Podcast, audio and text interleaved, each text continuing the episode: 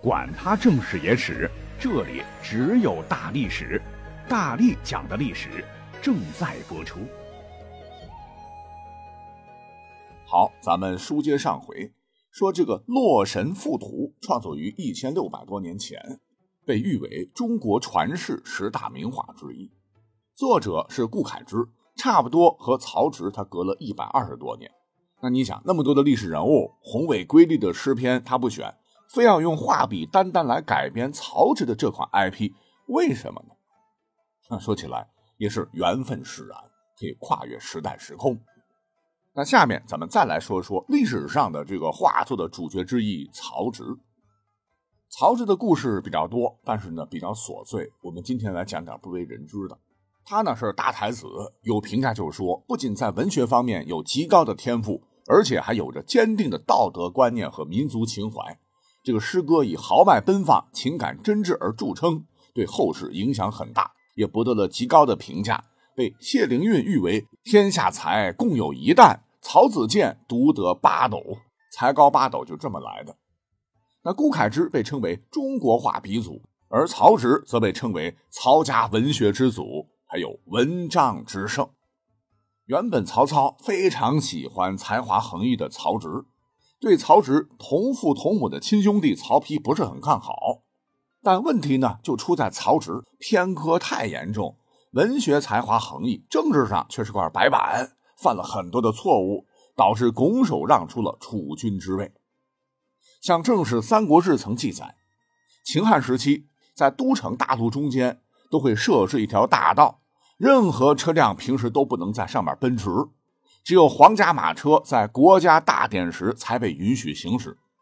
大道进皇城有座门，唤作司马门，只有九五至尊的皇帝才能通行。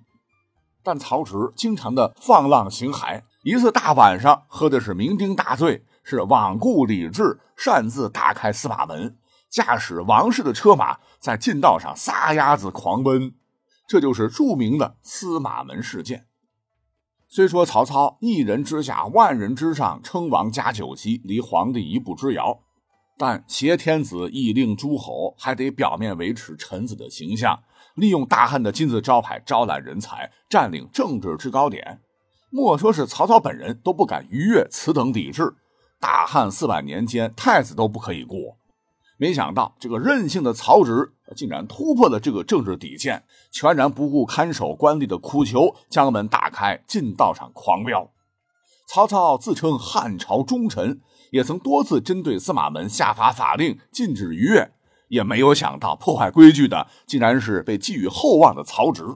怒不可遏之下，曹操砍了所有守门人的脑袋，还将未能阻止曹操驾驶王室马车的公车令也一并处死。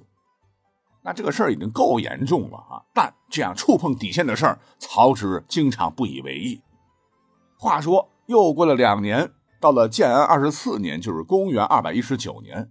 当时，曹魏大将曹仁被水淹七军、声震华夏的关羽困于樊城。曹操即令曹植担任南中郎将，行征虏将军，带数万军马迅速解救曹仁。很明显，希望这个曹植戴罪立功。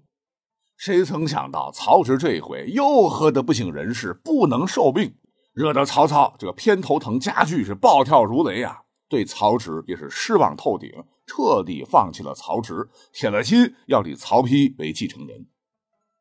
那么，等到曹操过世之后，曹植的日子更加艰难，差点被亲哥哥找借口灭了，这才有了著名的七步诗：“煮豆燃豆萁，豆在釜中泣。”表达当时的煎熬和愤懑。等好不容易曹丕死了，曹睿继位，是为魏明帝，也对这位天下闻名的叔叔心怀戒备，严加防范和限制。曹丕的处境压根没好，被贬为了安乡侯，从都城直接被赶到了鄄城，后袭封东阿，不停的被迁封多次，最后呢被封陈王。压抑痛苦之下，公元二百三十二年。在曹操去世的第十二年，曹丕去世后的第六年，曹植是猝然病逝，时年四十一岁，被人称之为陈王或陈思王。他虽死了，但留给了后世诸多传颂千古的作品，其中最著名的就包括长篇词赋《洛神赋》：“天若惊鸿，皎若游龙，荣耀秋菊，华茂春松。仿佛兮若轻云之蔽月，飘摇兮若流风之回雪。”等唯美的句子哈，就出自于此。由于这个词赋太长啊，我们只能翻译这一段。它长得体态轻盈柔美，像受惊后翩翩飞起的鸿雁；身体健美柔曲，像腾空嬉戏的游龙；容颜鲜明光彩，像秋天盛开的菊花；青春华美繁盛，如春天茂密的青松；行止若有若无，像薄云轻轻掩住了明月。形象飘荡不定，如流风吹起了回旋的雪花。远远望去，明亮洁白，像是朝霞中冉冉升起的太阳；靠近观看，明丽耀眼，如清澈池水中亭亭玉立的荷花。啊，曹植写的真太好了，不禁让我们感叹：这样的女子若真有，到底该有多美呀！若是他心爱的女孩听到这样的诗赋，我觉得身心都会融化哈。那么这篇赋呢，被称作《洛神赋》。洛神是谁呀？传说乃是古帝伏羲氏之女，溺死洛水而为神，故名洛神，又名伏妃。这个曹植想象力果然丰富啊，罗曼蒂克，把自己啊融入了诗赋当中，当成了主角之一，就虚构了自己和洛神的邂逅和彼此间的思慕爱恋的这种爱情故事。最后却因人神道殊而不能结合，徒留下无限悲伤惆怅。全诗很长，我们只是节选，各位有兴趣啊，可以百度去搜一搜啊。那全赋呢是词采华美，描写细腻，想象丰富，情思全浅，那若有寄托，真真是红尘自有痴情者，莫笑痴情太痴狂。可是呢，这篇赋哈，咱也不是八卦哈。在历史上一直是争议不断，其中有一种观点哈被普遍认为可能跟这个男女情事真有关，且很不伦。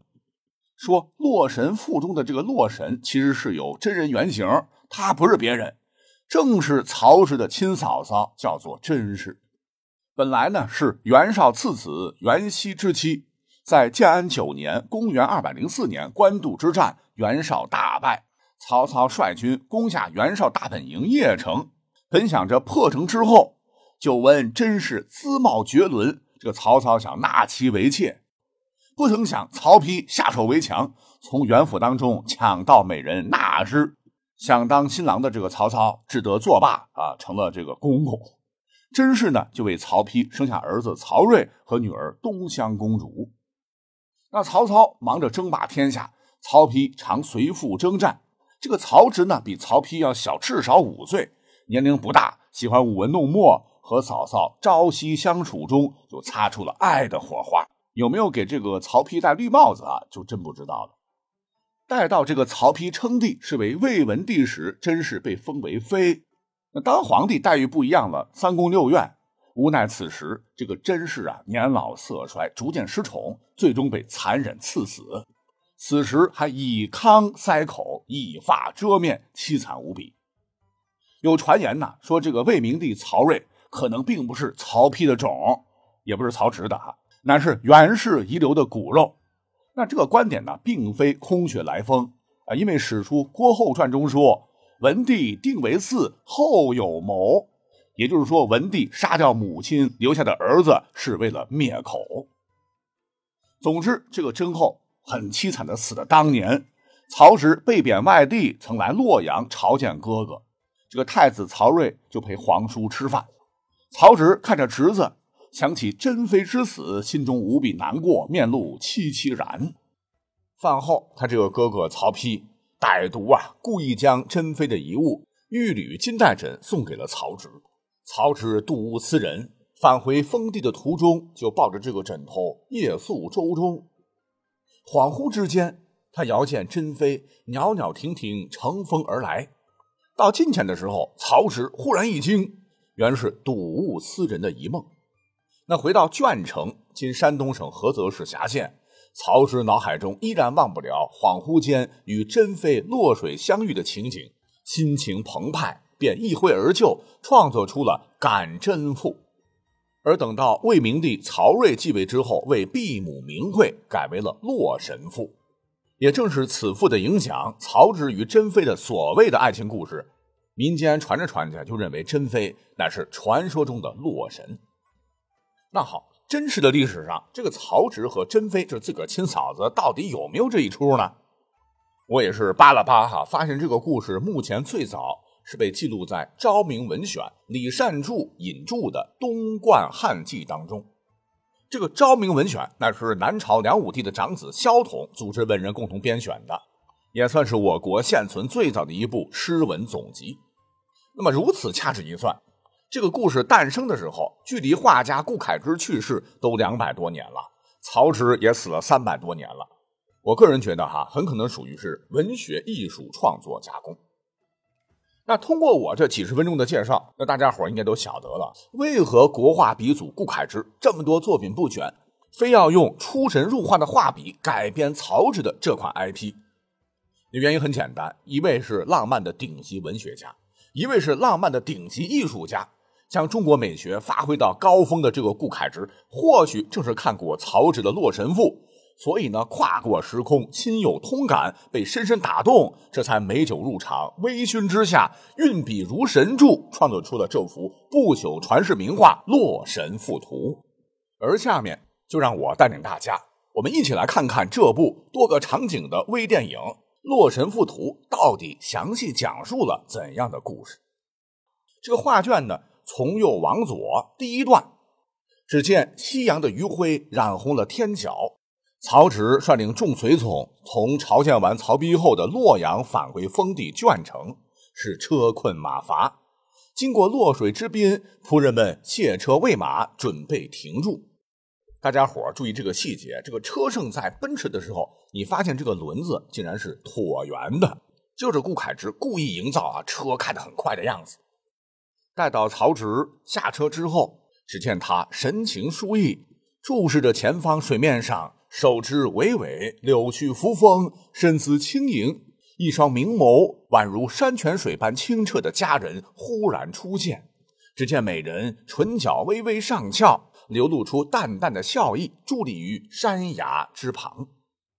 曹植惊喜的表情溢于言表，忙解玉佩相赠，坦诚相见，诉说对洛神的爱慕，而洛神则指钱渊为妻。曹植是心情矛盾，担心被骗，守之以礼。二人是郎才女貌，是情深意意。那么后面呢，就是洛神与诛仙嬉戏，风神收风，河神抚平水波，水神鸣鼓，女娲起舞。洛神在空中、山间、水中若隐若现，舒袖歌舞。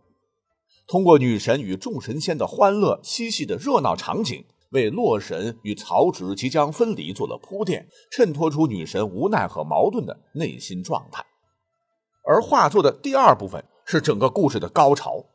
人神毕竟殊途，即使洛神渴望与曹植共度每一个瞬间，但命运的安排让他无法抗拒。最终，洛神选择了离开，他流下了眼泪，但也微笑的告别了曹植。六龙驾驶着云车。洛神乘云车向远方驶去，每一龙都描绘的栩栩如生，仿佛正在破空而出，展现出了无尽的力量和生命力。洛神则端坐在云车上，如同一朵飘逸的仙莲，他的面容充满了决然和不舍，眼中流露出深深的眷恋和痛楚。而画作的第三部分在岸上，曹植无奈凄怆地目送着洛神渐渐远去。在那色彩斑斓的画卷中，不想分离的曹植驾着轻舟逆流而上，他的眼神充满着坚定与热切，如同那追寻着晨曦的飞鸟。他的手中紧握着那只碧玉箫，每一孔都充满了他的思念和呼唤。那音符在空气中跳跃，像极了他内心的波澜。那轻舟如箭，划过碧波荡漾的水面。划过那深深的思念和无尽的追忆，曹植的眼中闪烁着光芒，那是对洛神的追忆。是对那份消逝的幸福深深的怀念。他望着那云端，希望再次看到那倩影。那飘渺的云车，像是洛神离去的倩影，在他的心中留下了深深的痕迹。